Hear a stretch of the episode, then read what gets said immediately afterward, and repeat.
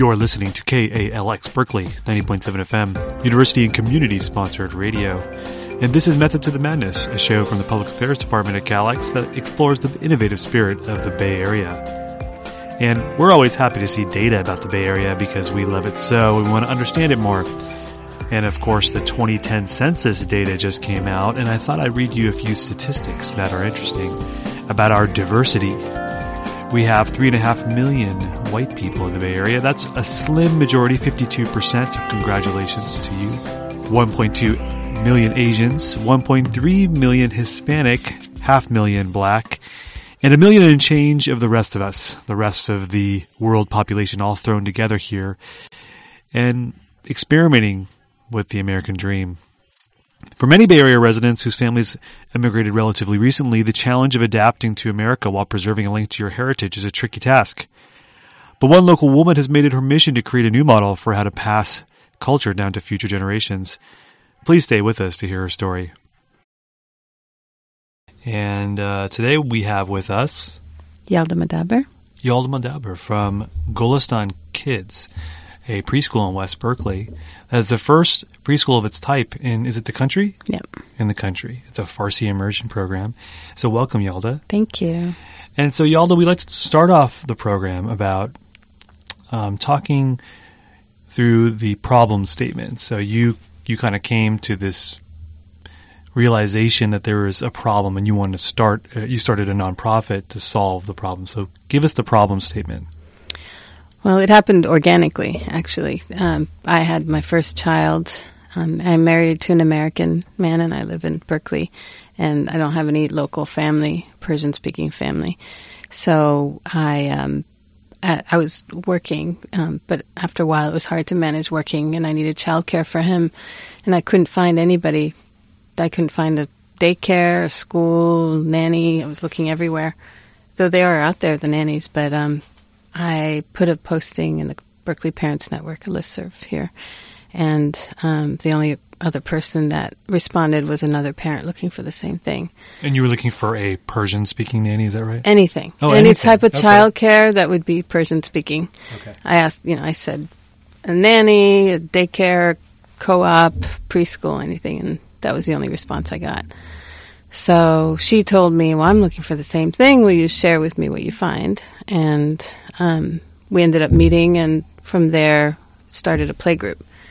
Um, and the people in that play group, they are all looking for the same thing. They, and basically, what we needed was support in teaching our children our language and passing down our culture. Uh, I think we all lived in this sort of vacuum. We didn't really know many Iranians locally with kids, and um, and from there it became this little uh, regular weekly gathering, and then it became a co-op, and it had a life of its own. But we weren't even incorporated. So um, a lot of the, I consider you an entrepreneur. Right? Really, you're really starting a new thing from scratch. And a lot of the entrepreneurs that we speak with on the show have this moment of inspiration, where you mentioned you kind of had competing professional things in your life, and you had to make this choice. How did- was there this moment, this magical moment, where you're like, "Yes, this is what I'm going to do"? Because it, it's a big cliff to leap, leap off of, right? Yeah, no, there. It, it sounds crazy. I, as far as I can remember, I don't think there was a magical moment. I think it really did take a life of its own. By the time, by the time that I we made this decision, because we did it as a group, I wasn't the only one involved. We had that play group, original play group, was very involved in the co-op. Um, but by the time we got to that juncture, um, I was working my butt off, and I had a newborn child, and I was just in in survival mode, basically. Um, and it, it was really, I got to a place where I had to make a decision: which one did I have to stop, either my work or the school? And I couldn't give up the school because I felt like it was too important. We we were all really intertwined in it by that point. Our kids were just really thriving, and w- they began to have strong identities as Iranians, and it was amazing. It had exceeded all of our expectations in terms of the impact that it had on our kids. Now, one of the things that I think is really unique about it is that you are you're teaching your kids Iranian culture, mm-hmm. but you guys all were born and raised here, or, or raised. You're mostly American, right? So you're first Yeah. generation. Is that the right? Yeah, yeah. Some of us have lived there a little bit. Most of us haven't. It depends. We have a little bit of everything. Yeah, some of us lived here our whole lives. Okay, so you all had this very um, strong desire to teach, and was it Iranian culture? Or was it Farsi? What was the act? Was it the language mostly? I think for me it was the language. And I think it was more than that. It wasn't even it was about our kids, but it was a lot it was about us too. It was you know, when you as you know, when you have a child, um especially for young mothers, but for both parents, it's very isolating. And so here you are in a phase in your life where you feel very isolated. You're just it's a whole other world that you're just in this little bubble. And you're already feeling a little bit uprooted before you have children when you're bicultural. But then you have a kid and you're just like, whoa, where do I belong in this world? So I think it gave us a sense of of rootedness, or you know, it ga- gave us some some like a place where we we could connect with people that were similar. So that was as a, from a parent's perspective, um, and for kids, I think it was more about language. I think so. I mean, language and culture are really very intertwined as well, very connected. Sure. So um, this original play group was meeting. Were you guys meeting in the same place every time? We were meeting weekly in a park, so you'll see the natural progression. We'd meet weekly in a park, and then the rainy season started. And they were like, well, what are we going to do now? We didn't want to stop, so we contacted the Persian Center. One of our founders, um, her sister was involved with the, one of the founders of the Persian Center in Berkeley, and they let us use their space once a week. And then we were like, well, this is great, but I personally I was like, well, I still need the childcare. This is really fun, but you know, so we brought in a teacher, and then a parent would rotate with the teacher, and then eventually brought in a teacher's aide who's actually still with us now, and um, and then we made it daily. A daily program and started to rent the space of the Persian Center, and then we outgrew the Persian Center very quickly. Yeah. How many uh, kids were there when you guys were just at the Persian Center? We had, I think, about eight. Dif- different kids had different schedules, so I think we were about eight to ten kids total that were involved. Um, but we had a waiting list. At that point, we weren't even anything, you know.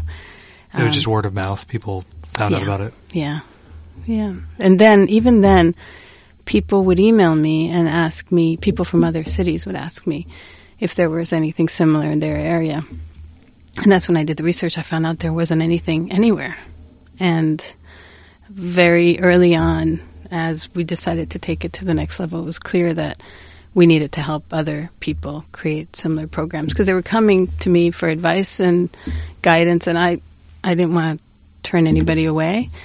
Um, so when we were uh, filing our 501c3 applications, we made that as part of our mission to help other communities and to be a resource for families, other schools and educators and communities. To Great. Well, I want to talk yeah. about that a little bit later in the show. Uh, this is Method to the Madness on KALX Berkeley 90.7 FM, University and community sponsored radio. Thanks for listening. My name is Ali Nazar, and today we're interviewing Yalda Modabber, the executive director of Golestan Kids. And I wanted to ask so you. Um, you started to have these eight kids at the Persian Center, and you did the research and found there's not really any program like the one you're trying to create.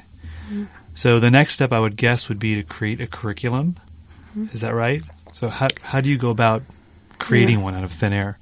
Well, we did everything all at once. Um, there were a lot of moving pieces at the time. First, we had to find. Um, well, actually, when we were at the Per- Persian Center, the curriculum was very teacher directed um, because we ha- didn't have a big picture in mind.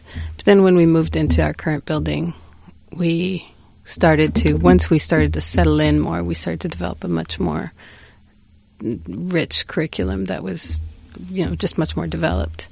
And now it is actually quite unique and and um, robust. I guess I don't know what the right word is, but uh, so to answer your question, there were it wasn't like you know let's sit down and tackle the curriculum. It was okay. We got to fill the space. We got to fill. Now we had extra space. We had to get more kids. We had to figure out scheduling and um, how are we going to deal with invoicing and um, all of the logistics that go behind running a nonprofit and all of the logistics of running a preschool program um, and an after school program. We're not just a preschool, but also an after school program that was starting then because some of our founding kids were going to kindergarten. Um, and so in the beginning, it was just sort of winging it. But then as things started to settle in the school, then we could really put it, our a lot of work into it. And it's um, it, it was a collaborative process with the teachers and um, various teachers in various stages of our development. And now it's almost complete. Like we run on an annual, uh, we have an annual curriculum, and it's a monthly theme. And though it's going to continue to evolve and become richer, it's pretty much set. We've we we came back full circle in September, so it's great. Now we're repeating. That's wonderful. Yeah. So, what are some of the themes? Like, what do you guys go over with the kids? So we start um, in September. We start with me, myself, and my community.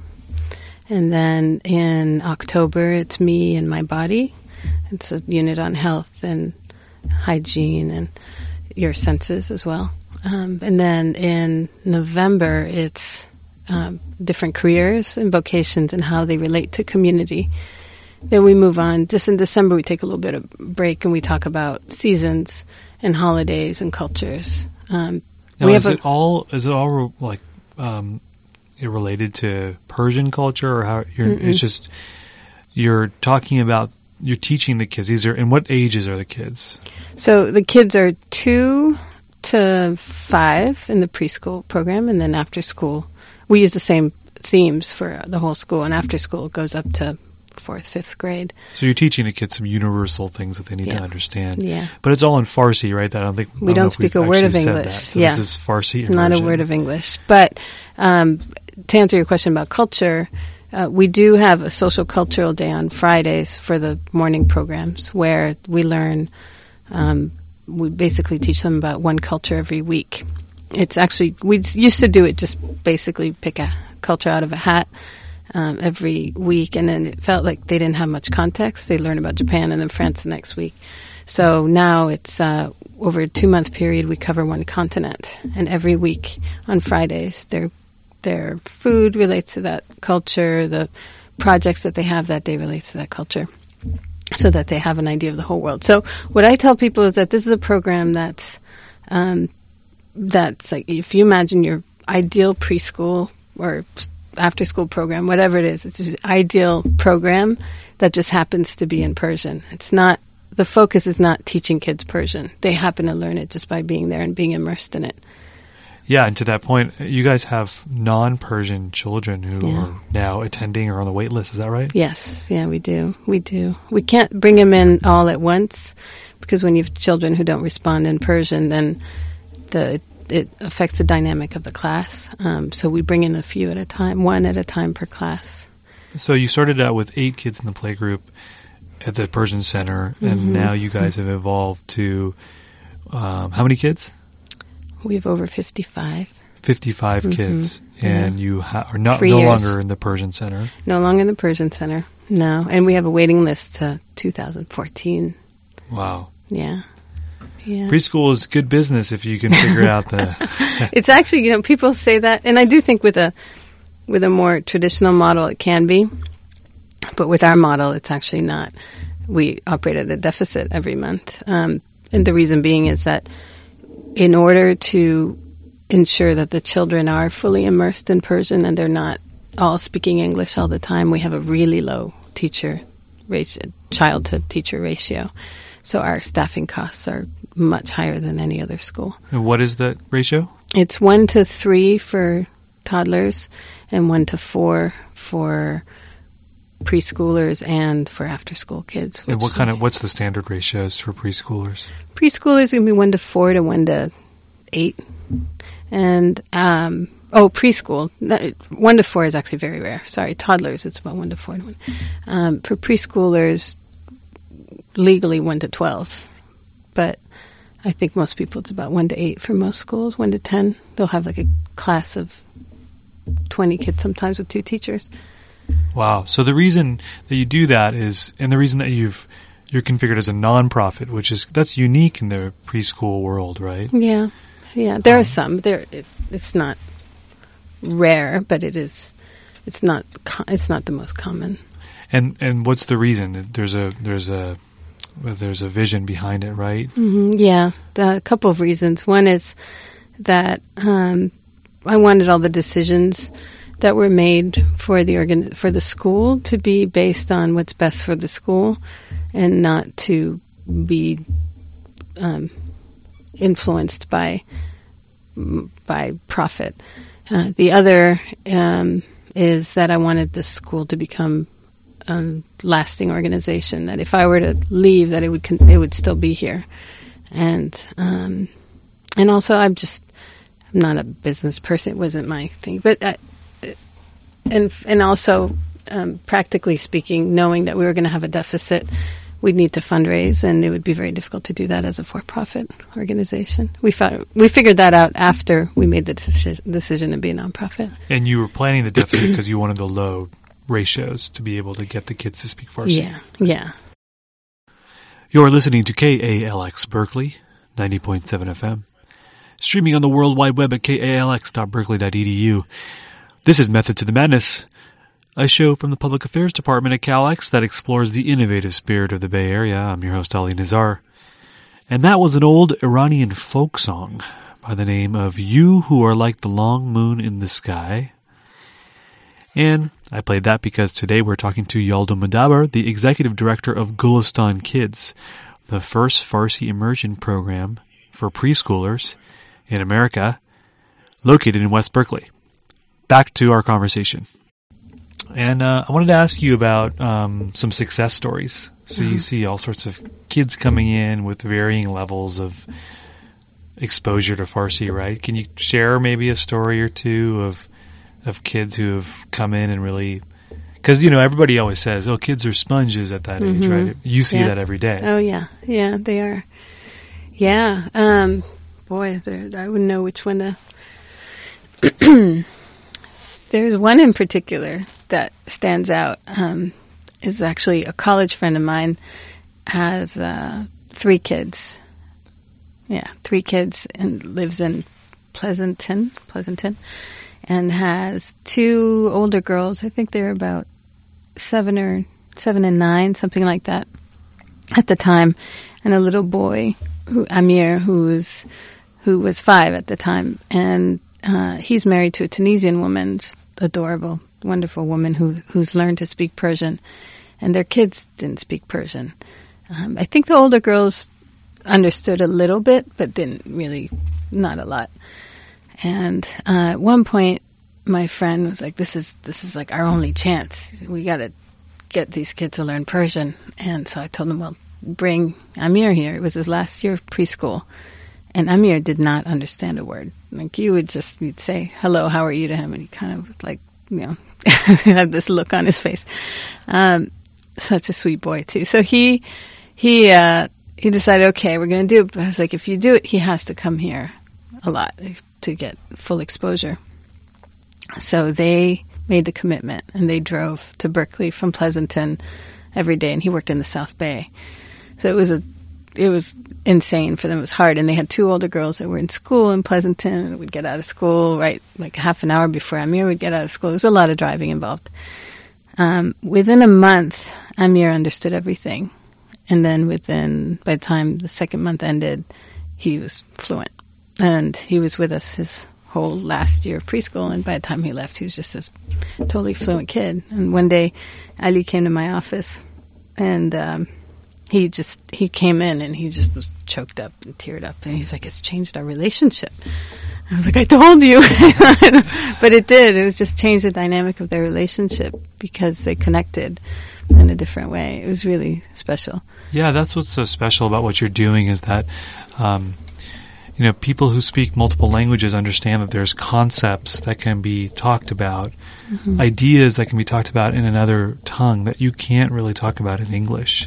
There's this different level of connection. It's not just because mm-hmm. English is lacking; it's every language has its own words and own mm-hmm. its culture. Yeah, that's true. I never thought of it that way. Um, and so I think one thing that's I wanted to talk about with you is that you have a program as part of Golestan Kids, or it's a separate um, organization, the CoLab? It's part of the same organization, but it's like a it's a department, I guess you would call it. Yeah, so a part of your organization that is mm-hmm. dedicated to helping other communities, and not just Persian, Farsi speaking communities, yeah. anybody, anyone, embrace this idea of, of creating immersion programs, preschool immersion programs. So, talk mm-hmm. to us a little bit about the, the CoLab. The CoLab, we used to call it the Resource Center, and people weren't, they were like the Resource Center, and just, they wasn't doing it for anybody. So, we did a little bit of brainstorming and came up with the name, the Heritage Language Collaborative. And it's exactly what that is. It's, it's collaborating with people, be they families or other schools or communities who want to promote their heritage language in the next generation of kids. Um, so we work with families of any background. I just worked with a Taiwanese family and helping them maintain the bilingual home different you know we all have different challenges in doing that and helping them overcome those challenges and then working with educators of different immersion programs. Um, our hope is to host workshops for starting off with local immersion schools, but then eventually national schools, and developing best practices because they don't really exist in that field. Excuse me, and it is an emerging field. And then finally, working with other communities. Um, and that involves both helping other communities start schools, uh, be they you know small co-op programs, all the way to like a real school, um, and also producing teaching materials and books and audio books and music CDs. And um, so right now we're in the beginning phases. I've been doing this work for the last three years that we've been in our new building, and we became a nonprofit.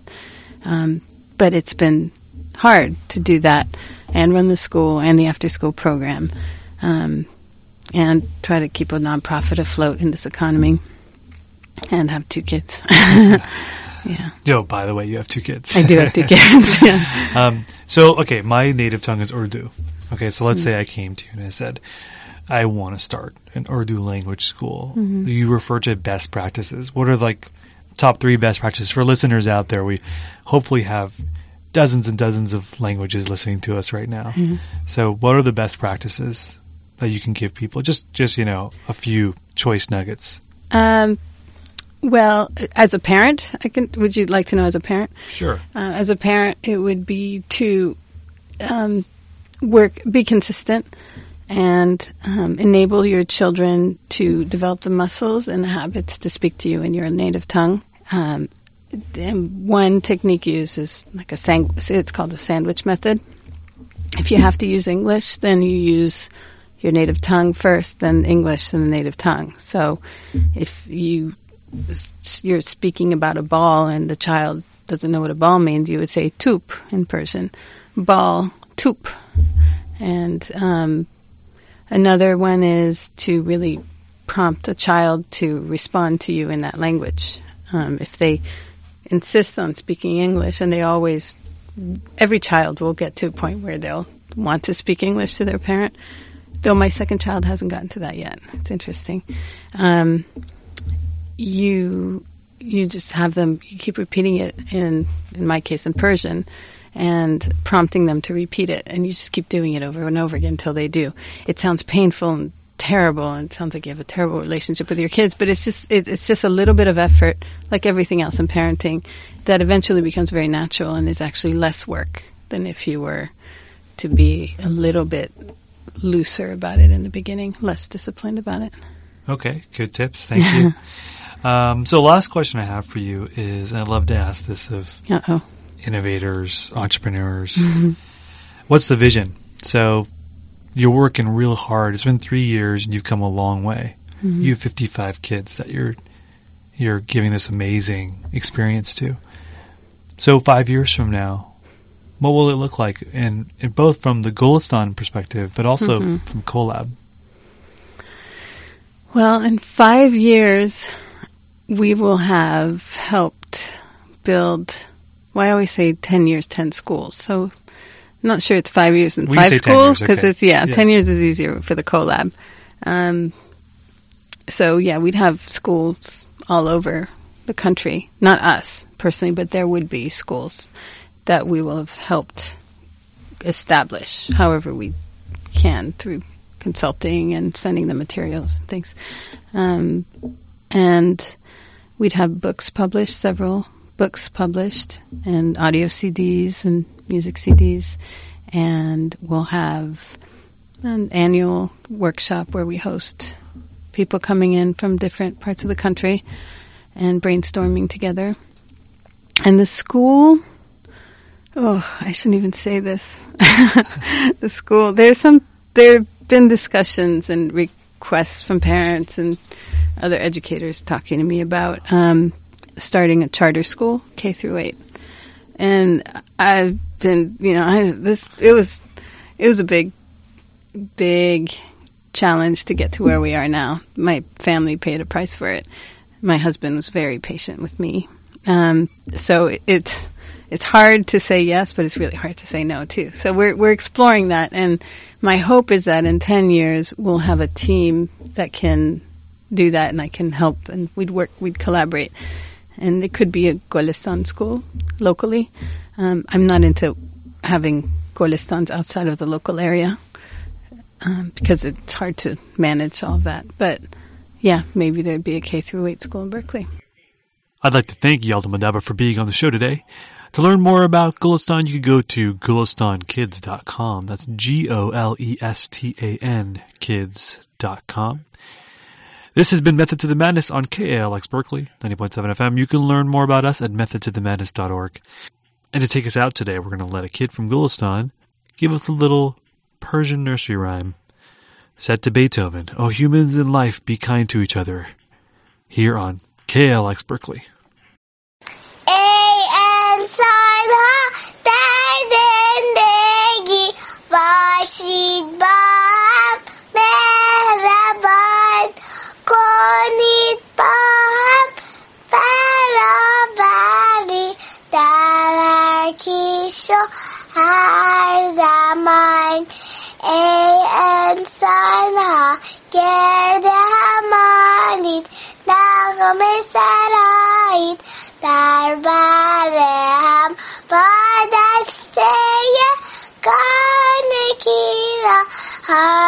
विधा में एक सदा